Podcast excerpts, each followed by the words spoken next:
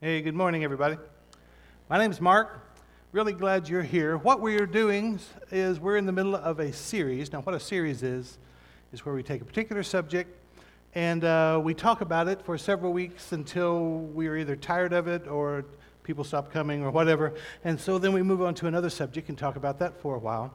But uh, what this series is, is called Questioning God. And the basic premise is we're taking uh, what we believe to be the top five questions that people have um, that, that causes them to object to Christianity or causes them to resist God and say, you know, I, I want to believe in God or I want to have some sort of relationship with Him. I want to go to church. I've looked at Christianity, sort of thinking about that. But I have these certain questions that are causing uh, me to uh, sort of stay, keep it at arm's length, and it's sort of, sort of causing me to stumble or whatever.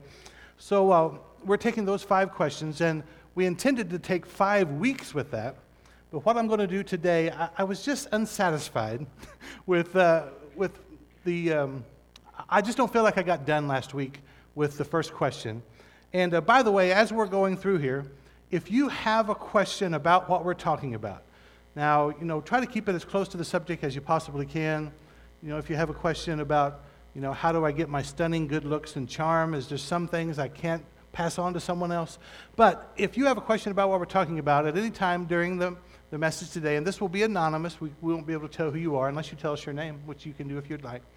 Uh, 415 SB Rocks, or of course the number uh, is spelled out there, and from time to time, uh, th- those, that number will be on the screen during the message so you can text in a question. And we'll take a little bit of time at the end and go over those questions. Um, and after last week's message, we have um, a life group, and if you don't know what a life group is, let me, let me ask you this question. How many of you are involved in some way? Let me just take a quick poll here. You're involved in some way in one of our, we have about 26, 27 life groups. Let me see your hand. That's actually quite a few of you. Um, we want to shoot for actually about 120% of people involved in a life group. Now you think that, how can you get 120%? Because there will actually, and there actually are, there are a few people right now that they, they work on Sundays and they don't ever get to come to Stonebrook, but they're involved in a life group. So uh, we wanted to be even more involved than just us. But we, I'm, I'm, involved in a life group. It's called Question Mark, and we, we get together every now and then on Sunday nights and we talk uh, about different questions people have about God, the Bible, Jesus, whatever. And so we, we attempted last week on Sunday night, because it didn't quite get finished, and uh, we attempted to talk some more about this why. And the question was here's the question from last week is why does God allow so much suffering and evil in the world? And uh, we started to talk about it, and we actually were there for almost five hours. And they had so many questions. Every time we would start to talk about it, somebody bring up another question. We never even got to that question during question mark. So we're going to try to, to cover it here to, today. So why? And this is the question.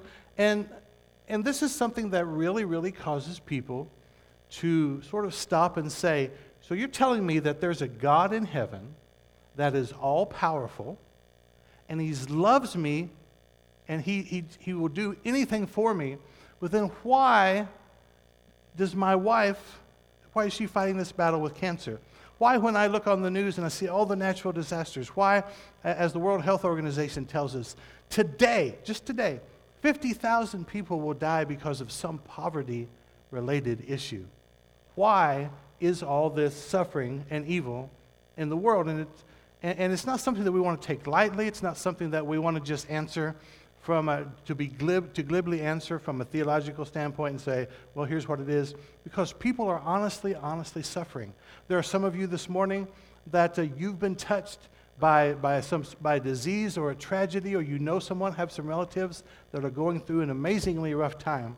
And the question becomes in those situations if, if you are not a Christian, it's something that keeps you uh, sort of at arm, arm's length from God, but also it happens to us that would call ourselves believers to where, you know, it can cause some trust issues in ourselves. How can I trust this person that you're telling me is my father? This person that you're telling me loves me more than anything in this world. Yet I've experienced this tragedy, I've experienced this suffering, and I look all, all around the world and I see all the evil that's here. Can't God do something about that? Why doesn't God do something if He can? Perhaps it's because God doesn't exist. Or per- perhaps it's because God doesn't really care, He's not really interested. So that's the question that we are going to pursue a little more today. Now, um, one of the biggest misunderstandings, I believe, and I'll just say this right at the outset one of the biggest mis- misunderstandings concerning God is thinking that He controls everything. And so many of these questions that we'll talk about, uh, it, it comes down to, to, a, to a more core question rather than just saying, why does God cause suffering? What people are really asking is, what is God really like? And I think that, and I don't want to be arrogant about this. I don't want you to think that I think I know everything because I don't. I, I don't at all. But it, I've been a Christian for years and years and years. I've been involved in all kinds of different churches. I talk with, I've talked with a lot of people. It's, I have a lot of friends who are unbelievers. I have a lot of friends who would call themselves atheists. I spend a lot of time uh, discussing with them. And uh, I believe that almost everyone, and, and, I don't even know how to say this, it, it's interesting when you see the life of Jesus. I'll put it this way. When you see the life of Jesus, when Jesus came onto this earth 2,000 years ago, the book of John actually tells us that nobody understood who God was. People thought that they had an idea. They'd been to the church of the day, the religious leaders of the day had been saying certain things about God, and Jesus basically came along and said, Well, everything that you're thinking how God is, that's not right. I am like God is. If you want to see what God is like, look at me. And uh, it seems to me that in religious circles, in lots of churches I've been in, and, and the ideas that people that are far from God, people that wouldn't call themselves believers, have about Him, they've heard in church or they've heard their friends say certain things about God, and they are, they are basing their picture of God, and everybody, whether you believe it or not, you have a picture in your mind of God. When you think of who God, I don't mean you have a picture of, a, uh, well, this is sort of an interesting thing. How many of you guys, when you, when you actually picture God, you see like an old guy with white hair and a long beard sitting on a throne? Anybody? See, isn't that interesting? Where does that come from? We don't, like, like when, you, when you think of Jesus, don't you see a guy with long hair and a beard? That's because you've seen the pictures. I was totally unaware they had cameras at that time, but there's pictures everywhere of this guy. But we have a certain physical picture, but we also have this, this emotional, this theological picture of how God acts, what God thinks, how God would respond, sort of his disposition. Most people think that God would be a person that might not want to be bothered, somebody that you would sort of be fearful in approaching. He's not somebody that you could just, hey, God, what's going on? How's your day going? You know, you just couldn't come in and just sort of just be happy. Like most of you would think, just, just be honest with me. If God was sitting here today, if this was his throne and we were all on his throne, wouldn't you think that you would sort of need to be quiet? Wouldn't, you know, I need to be, God's here. I need to be respectful. And as you approach him, you would think, you know, I need to be pretty formal. I might need to go home and dress up. I might need to prepare a written statement. I don't know. But we don't see God as this approachable person that is absolutely crazy, nuts in love with us, that is so interested in the smallest details of our life, and is actually, his, his disposition is toward us. His, his disposition is, is with his arms out his disposition is that he has a smile on his face. That when he thinks about us or when he sees us do things, that he's actually, that he might even laugh. You know some of the things you do when you're at home and Taylor Swift comes on and she's singing Shake It Off and you're in the shower. You know what you do. You don't think God sees you in the shower? That's sort of an uncomfortable thought now, isn't it? Yeah, I'm never showering again. God can see me. He can hear you. I think he gets the biggest kick in the world out of it. We have the wrong picture of God. And, and that's, what, that's the reason we're going through this. It's actually why we started this church. One of the mandates of this church was that we would create a place where people could come. They could come with their doubts, come with their questions, but come and get their, their thinking changed. Because I, I think in general, the world, and, and, and America especially, has the wrong idea of who God is. So here's, here's where we're going to go. I'm just going to give you the answer in a sentence. Because God honors his image in us, we're going to see from Genesis 1 that he made us just like him. We are a chip off the old block, if you will. If you want to know, frankly, uh, how God is, you can, you can actually look at yourself many times. The, the thoughts you have toward your children, the thoughts you have toward your spouse, the thoughts you have toward people that are in need. those ideas would come to you because you're made in the image of God. Because God honors his image in us, he resists overriding our free choice, even when our poor choices have bad consequences. Now, there was a time when Jesus was on the earth. Now, remember Jesus? He is God in the flesh. We say it this way He's God in a bod. He is the physical representation of God Himself on the earth. And as he was approaching the end of his earthly ministry and life, he, he had come to Jerusalem where he was about to be crucified.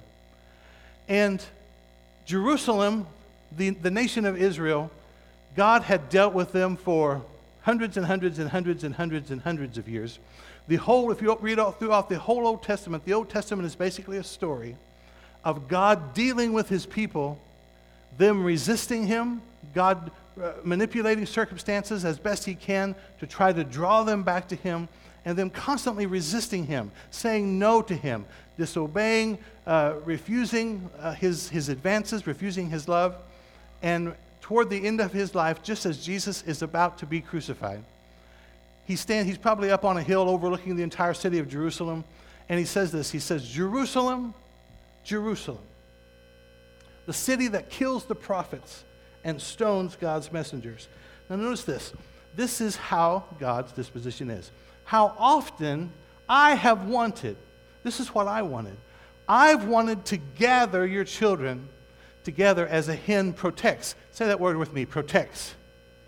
It's God's nature, it's God's disposition. He's saying to, to, the, to the nation of Israel, to his people, I've wanted to protect you. Just like a mother hen gathers her chicks under something is trying to attack them, or bad weather is coming, or whatever, and those chicks run under their mother's wings, God is saying, That's exactly how I feel toward you.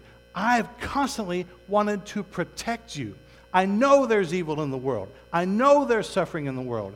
My desire is for you to come to me where I can protect you, just like a hen protects her, chi- her chicks beneath her wings. But then the last part of the verse, he says, but you, you wouldn't let me. You wouldn't let me. That is, frankly, in a nutshell, Jesus is, is a, an amazing, masterful communicator. He's constantly putting so much into one little phrase. That, in a nutshell, is the entire story of the Bible, the entire story of man's relationship with God. Is God saying, Come to me, your, your life, your protection, everything that you could possibly need is all contained in being close to me and man resisting that. But you wouldn't let me. And that's a key to understanding why is there so much suffering and evil in the world? It's God saying, Come here, I'll protect you, and us saying, No, I- am not interested, but you wouldn't let me. And then he said, And now, look, your house is abandoned and desolate.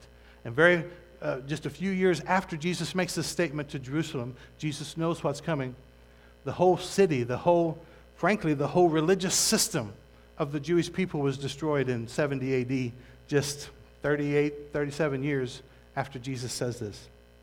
He said this another place in, in Mark chapter 7.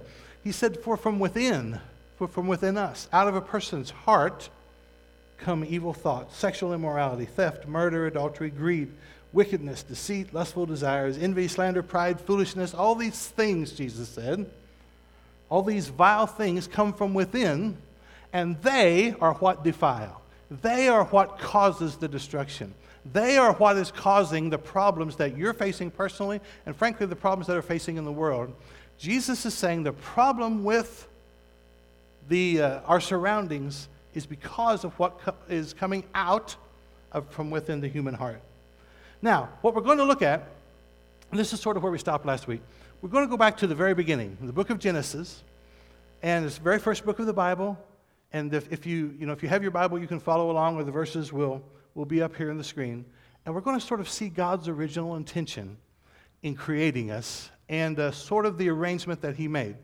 Now, I said this last week, just as we end, just as we ended, that when God made us, He wanted. God is, God is love. That's who He is. He is not a selfish person at all. And so you have God who has all of this knowledge, all of this wisdom, all of this creative ability.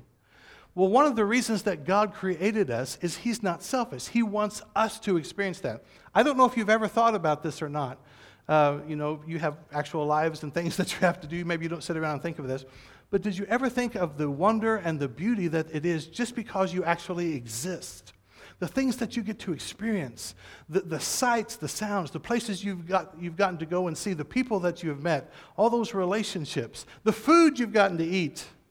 My wife's spaghetti. I'm alive and I can experience that. It's simply because God loved me more than himself. He didn't want to simply live through eternity. and He had really no need. He had Father, Son, Holy Spirit.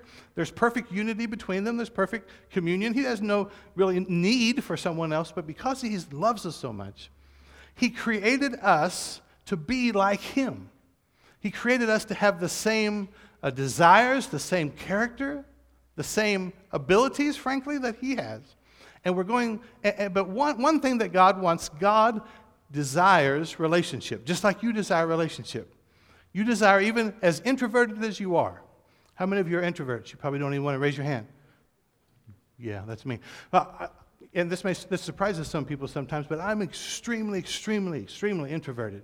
I don't necessarily want to. Now, I, I enjoy from time to time being around a crowd, like on Sunday mornings, but then I have to go rest and recover somehow. But as introverted as I and as am, as much as I love to be alone, there's something in me that after a while, I just want to talk to somebody. I just want to face to face see somebody. I want to interact in some way. That desire comes from God because that's the way He is. And uh, the, the, the basic thing that we need to know about God and His relationship, and, and I always say this jokingly, some people don't even know who this is. It's the gospel according to Cheap Trick. Some of you younger ones last week said, Who's Cheap Trick? And I'm, it hurts me. It really hurts me right here. Uh, from the 70s, but Cheap Trick, it's, look it up, it's in the Bible. Cheap Trick said this I want you to want me. And everybody in a relationship, that's what you want. You don't want, so, so uh, let's see, how many of you are wives? We got wives in the audience? Okay. Have you, wives, ever asked your husband to do some sort of chore, some sort of thing that they needed done for you? If you've ever asked your husband, let me see your hand, to do something for you. How many of you then, your husband instantly said, I love you so much. I've been waiting for you to ask me to do something for you. I so, I really want to do that. Give me more. How many of you that happened? Some of you? Wow. When we, have our mar- when we teach on marriage, I want you guys to help us teach that. That's amazing. but occasionally, husbands do things like, you know, I've told you that I'm going to do that. You don't have to remind me every four or five months. I'll eventually get to that. But when your husband gets up and he says, okay, I'll fix the cabinet or I'll unclog the sink, man, you're nagging me all the time. Does that make you feel loved? Is that what you want? You actually want your husband to say, Well, I did plan on going to play golf today with all the guys, but what I'm going to do is because I think you're so special, I'm going to stay home and I'm going to take care of that project for you. You want him to want you. It's just what's natural inside of us. We got that from God.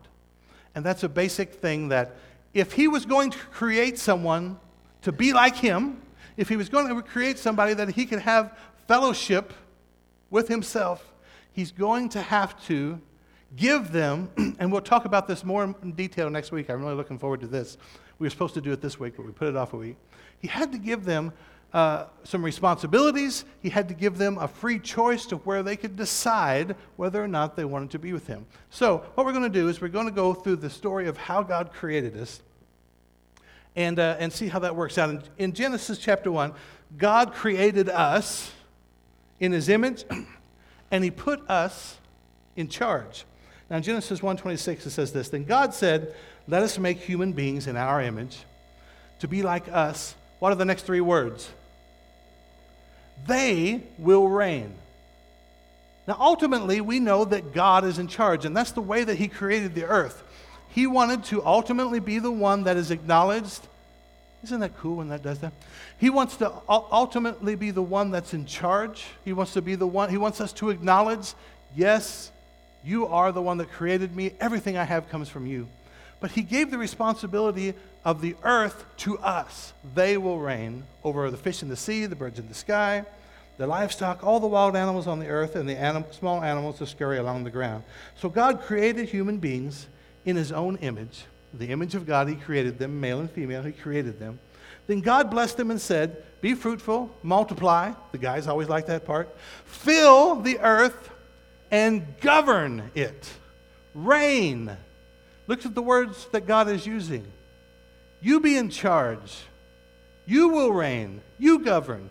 You reign over the fish in the sea, birds of the sky, all the animals that scurry along, along the ground. So, so God, at the beginning, put man in charge. Just because, and maybe you've had a boss like this that says, You have this project, you can do this, and he puts you in charge of something, just because you mess it up, you may have a boss that runs back in and says, Okay, you're not in charge anymore. God isn't like that. God is love. God actually uh, wants us to be creative just like Him, so He put us in charge over this entire earth. Then we go on and we see some more things. Um, God made us in His image, put us in charge. Genesis 2, verse 7. We are made from elements of creation and creator. There's something different about human beings. In Genesis 2, verse 7, it says, Then the Lord God formed the man from the dust of the ground, and all of the animals in the entire world are formed from the dust of the ground, but there's something different about us. He breathed the breath of life into the man's nostrils, and the man became a living person. We're made from dust and creator. We're made from the creation, but we're also made from creator. We're not just like all the other animals. We're given an elevated place to where we're to serve and protect this, um, this earth. We see that in Genesis 2:15. We were made to serve and take care because it doesn't my slide does it goes off my slide. We were made to serve and take care of the rest of creation. We were given the authority, we were given the charge to take care of everything around us. It says the Lord God placed the man in the garden of Eden to tend and to watch over it. So we've given, been given this place of authority. It's been handed over to us. Genesis 2:18. We are made for loving relationship. God made us to want to be in communion with other people. Uh, Genesis 2:18 says, "The Lord God said, it's not good for the man to be alone. I'll make a helper who is just right for him." It's not good for us to be alone. Now here's the thing about us as, as, as human beings. When we get together in a group, either our good is magnified or our evil is magnified. Human beings that get together in a mob throughout all creation, throughout all history, have done some pretty horrible things. When we get together and our bad is multiplied, we sort of feed off of each other's. You think of, of, of the time in, in Hitler's Germany and the Holocaust, where it just seemed right to totally annihilate another group of human beings. We can do some very, very awful things when we get together. And we were made for that relationship. But we were made on the opposite end of the spectrum that as we get together, for example, that's, that's the reason God, that Jesus said, I'm going to build my church. That's the reason we get together in church, is so in community, we learn to be more like God and we feed off of each other's goodness as we learn to, to be like Him. Genesis 2 uh, 19, God partners with man then to bring out his creativity. And that's, I want you to get that part. God partners with us. That is how God, that's the reason that God did this whole creation thing to begin with. He wants it to work with Him as the boss, but us partnering with us for His goodness and His character to operate through us into this earth. He wants to channel, to use us. From the very beginning, He did this. Verse 19. It says, So the Lord God formed from the ground all the wild animals and all the birds of the sky he brought them to the man. Now, notice this. This is real interesting. This sort of leads into what we're going to talk about next week. He brought them to the man to see what he would call them. Didn't God know what Adam would call them? I'll have to, I have to take a poll now. So, God is bringing animals up to Adam. How many of you say God knew what he was going to call them? So, you don't believe the Bible? Is that what you're saying? How many of you think he didn't know them? How many of you don't have any earthly idea and really don't care all that much? Some of you. But this is so interesting to me. This shows the partnership. See, we misunderstand this relationship that God has with us. We have the misunderstanding that God is somehow controlling everything. We have the idea that God has, has a blueprint and God is, has an idea and He knows everything that's going to happen and He's somehow causing everything to happen. The Bible simply doesn't bear that out. We'll see it more in detail next week. But here, God is bringing animals to see what will Adam call these. And the man chose a name for each one. The New International Version says it this way. Uh, so, uh, give me that next slide there, Greg. I don't have to walk back over to my table. Now, the Lord God had formed all, out of the ground all the wild animals, all the birds in the sea. He brought them to, to the man to see what he would name them, and whatever the man called each living creature, that was its name. Whatever the man decided, God said, okay. It's like he brings this animal, and Adam, you know, God says, you know, just say some stuff, just name some stuff. And he's like, hippopotamus. And God's like, cool. The angels are in the background snickering, you know, I don't know. But whatever he called him, uh, he gets tired as the day goes on, you know, dog. And God's like, that's my name backwards. Cool. I like that. He brings another one by, cat. And God says, Well, I didn't create that. Where did those come from? I don't there shouldn't be cats in here. I'm not a cat person. Don't hurt me. But God brings all these animals by Adam, and it's just Adam being creative all day long, and God is showing him, No, really, you're in charge. Whatever you say goes. You call it a hippopotamus, you call it a duck billed platypus, we're going to go with that because I've made you just like me. You're creative, you're in charge. You have the con. You go with this. Now, here is the problem. In Genesis chapter 3, and also in Romans, we see that our sin affects creation. Now, we know that our sin you know, personally, we can do direct things. We can pollute the earth. We can, you know, we can drive too many diesel trucks. I don't know. That somehow, you know, we can shoot too many bald eagles or whatever, you know, do all these things where animals become extinct. We can personally affect creation. But the Bible seems to bear out that there's some sort of spiritual connection. Remember, we came ourselves from creation, we are part of it. God made it that way, and He put us in charge. And there's something about our disobedience or our falling away from God's plan. Because God created this earth to work a certain way. God created it to work uh, under a loving rulership. God created it to work where people love each other. And that, frankly, that's what sin is. Sin is any step out of love because God is love. So let's read this in Genesis 3. And to the man he said, Since you've listened to the wife and ate from the tree, and we'll talk someday about the whole tree thing and what, what that means, but for now, you, you, you listened to your wife and you ate from the tree that I commanded you not to eat. The ground or the earth is now cursed. It doesn't even say necessarily that God cursed it. And there's, some, there's something I think we miss sometimes. There is simply consequences to sinful actions. How many of you have kids? Don't you love kids? Sometimes, yeah. But we all go through the thing at some point in our life where we say to our little toddler or little kid that's running around, that stove is hot. I don't want you to get burned. There's nothing I can do about it. We have to have a stove in this house. Well, you shouldn't have even, see, this is the same reasoning that people say, well, God shouldn't have even made it to where that could have happened. Well, you shouldn't have a stove in your house. But because we need a stove in our house, as part of our lives, as part of uh, how, how we function, we say to our child, now, this stove, and we don't go through all this, some of you may go through this whole explanation. You know, honey, we can make, we can make SpaghettiOs on that, or you can burn your face off. One of the two. And, you know, sometimes they don't understand. But when they go up there and they burn their face off, it's not that, well, you caused their face to be burned off. No, you didn't. It's simply a natural consequence of their, uh, of their disobedience. And it's not necessarily even so much their disobedience. They uh, did something that's out of step with the way that is designed to function. A house is designed to function a certain way. It doesn't mean that you don't love them, that's the way it's designed to function.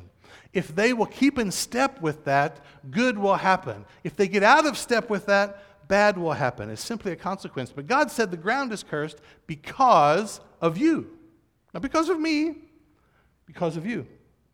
And he goes on and says, All your life you'll struggle to scratch a living from it. It'll grow thistles for you, though you'll eat from its grains. He says, Because of you. And, and, and, our time is sort of getting away as it always does.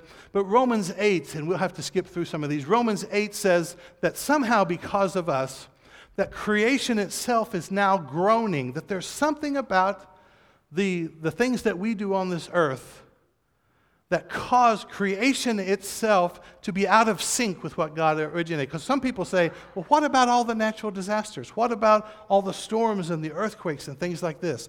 Why does God allow those to happen? It's simply a result that creation is affected by our choices, by our consequences. Now, something I do want to cover be, before we go to the questions, we're going to open it up here in. Um, in, in just a second, and I see we have a couple questions here, and it looks like it's a pretty good one. I, I don't want you to think at all, and Greg, I'll have to have you, I'll try to direct you to the slide I want to go to here in just a moment. Um, there he has a slide up there that says, All creation has been groaning, as in the pains of childbirth, right up to this present time. Creation isn't as God intended. But I don't want you to think at all that the suffering or a tragedy that you may experience when we say it's because of sin, it's not necessarily that when you do a particular sin, something tragically happens, that that tragedy happened because of your personal sin. For example, in Luke chapter 13, and Greg, if you can get to that uh, slide, Jesus said this About this time, Jesus was informed that Pilate had murdered some people. I always like to stop and say this. Why did Jesus have to be informed that Pilate had murdered some people? because he didn't know. About this time, Jesus was informed that Pilate had murdered some people from Galilee as they were offering sacrifices at the temple. So here we have this is like Fox News or CNN, and you have this news flash. All these people were murdered by the government. A government person murdered all these people. And Jesus said, Do you think those Galileans were worse sinners than all the other people from Galilee? Jesus asked, Is that why they suffered? See, anytime there's suffering, anytime there's a tragedy, the first question we ask is, Why? Why did that happen? And Jesus is asking this crowd, He said, You guys, because this is the way the Jewish people thought. If something good happened to you, it's because you did something good and God is blessing you. If something bad happens to you, it's because you did something to offend or get sort of tick God off, and God is against you now. Jesus is saying, Is that why they suffered? He said, Not at all. That will always be the answer. Jesus gives us the answer. Not at all. And you will perish too unless you repent of your sins and turn to God. What he's actually saying, then he goes on, I'll, I'll talk this next part. He says, verse 4, and what about the 18 people who died? This is verse 4. What, what about the 18 people who died when the Tower of Siloam fell on them? Or some happened, they were building or construction or something. Were they the worst sinners in Jerusalem? Jesus said, No. I tell you again that unless you repent, you will perish too. In other words, there's something about your sin, it's everyone's sin. It's not their individual sin unless you all repent, unless you all come to me, this sin is going to permeate society. It's going to permeate creation. It's the reason that these bad things are happening, not because I want them to. There's another story, and I want to get to that really quickly. In John chapter 9, this is one such a misunderstood passage where Jesus is walking along in John chapter 9. Says, as Jesus was walking along, he saw a man who had been blind from birth. Now, Jesus, when he's walking along, he sees this person, he's blind. Jesus saw a man Unfortunately, like so many of us Christians, his disciples saw a theological discussion. Verse 2 Rabbi, his disciples ask him, Why? Once again, that's what we're asking. We see someone that's blind, we see someone that's suffering. Why was this man born blind? Was it because his own sins or his parents' sins? See their thinking? If he's born blind, Either he or his parents must have done something wrong, and he's being punished by God for his sins. They're not concerned with helping him, They just are interested in the theological discussion. That's why we have to be very careful, even when we begin to discuss questions. The reason we discuss these questions is so we can understand God more and then show His love and deliverance to people who are suffering. But Jesus answered that question. He said it was not because of his sins or his parents' sins. This happened so the power of God could be seen in him. Now, here's where people misunderstand so, so much about Jesus and who he is and how God is. People say, yeah, see, some things happen. God causes evil just so he can deliver people from it, and then people can see that he's Jesus or see that he's the deliverer. That's not what Jesus said. Because he goes on and some people say, yeah, when, when this person's blind, that's the power of God. God has done that to teach him something or to show forth his glory somehow. But Jesus said, this happens so the power of God could be seen. We must quickly carry out the task assigned to us. In verse 4, by the one who sent us, the night is coming, and then no one can work. But while I'm here in the world, I am the light of the world. Now, what he means is the world's really dark. Bad things like this are happening everywhere. There's suffering all over. But I came to be a light in the middle of that. I came to fix that. Verse 6 Then he spit on the ground. I think Jesus is so cool. He, Jesus says sometimes, you know, you can think what you want. This is probably theologically incorrect. But sometimes Jesus is such a guy. He's just such a dude. He spits and makes mud. It's just what a guy would do. He spits on the ground. He made mud with the saliva and spread the mud over the blind man's eyes, then told him, Go wash yourself in the pool of Siloam. So the man went, washed, and came back seeing. And this is the thing you need to know about Jesus. No matter how dark, no matter how much suffering there is in the world, he's not just saying, Well, you sinned, so too bad. He came to bear that sin, he came to accept that sin and fix it and that's the commission he gives to us. That's why we have church. That's why we talk about Jesus, is so we can see, oh, that's who he is. He's given me that same character. I'm to be a light in this world. Anywhere I see suffering, I'm to bring his healing and his restoration. The whole Bible is a story of him turning evil and turning suffering for good. Well, I'm going to look real, real quick. We have, a, we have at least one question. Um, is that the only one, Greg?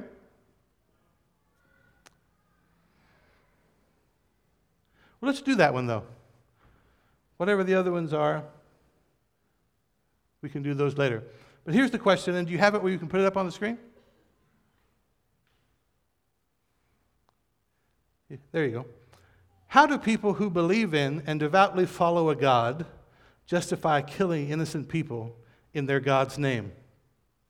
And answer that in three minutes, please. How do people who believe in God justify killing innocent people in God's name? Well, number one, they can't. They can't. This is, this is a discussion we'll probably do uh, two or three messages on this sometime. But Jesus, when he came, if, if anybody had the right to say, you know, you guys have messed up. It was Jesus. If anybody had the right to fight back as they, as they came and they arrested Jesus, as they beat him, as they tore him, tore him to shreds at the whipping post, as they nailed him to a cross and all of his blood poured out. If anybody had the right, in fact, Jesus said, at any time, I could call a legion of angels and they would fight.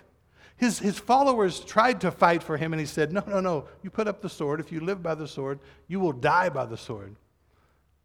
And, uh, you know, we, we've had some of these discussions before, but there is never, never a case where, in, in fact, uh, I, I, did a Facebook post on this yesterday.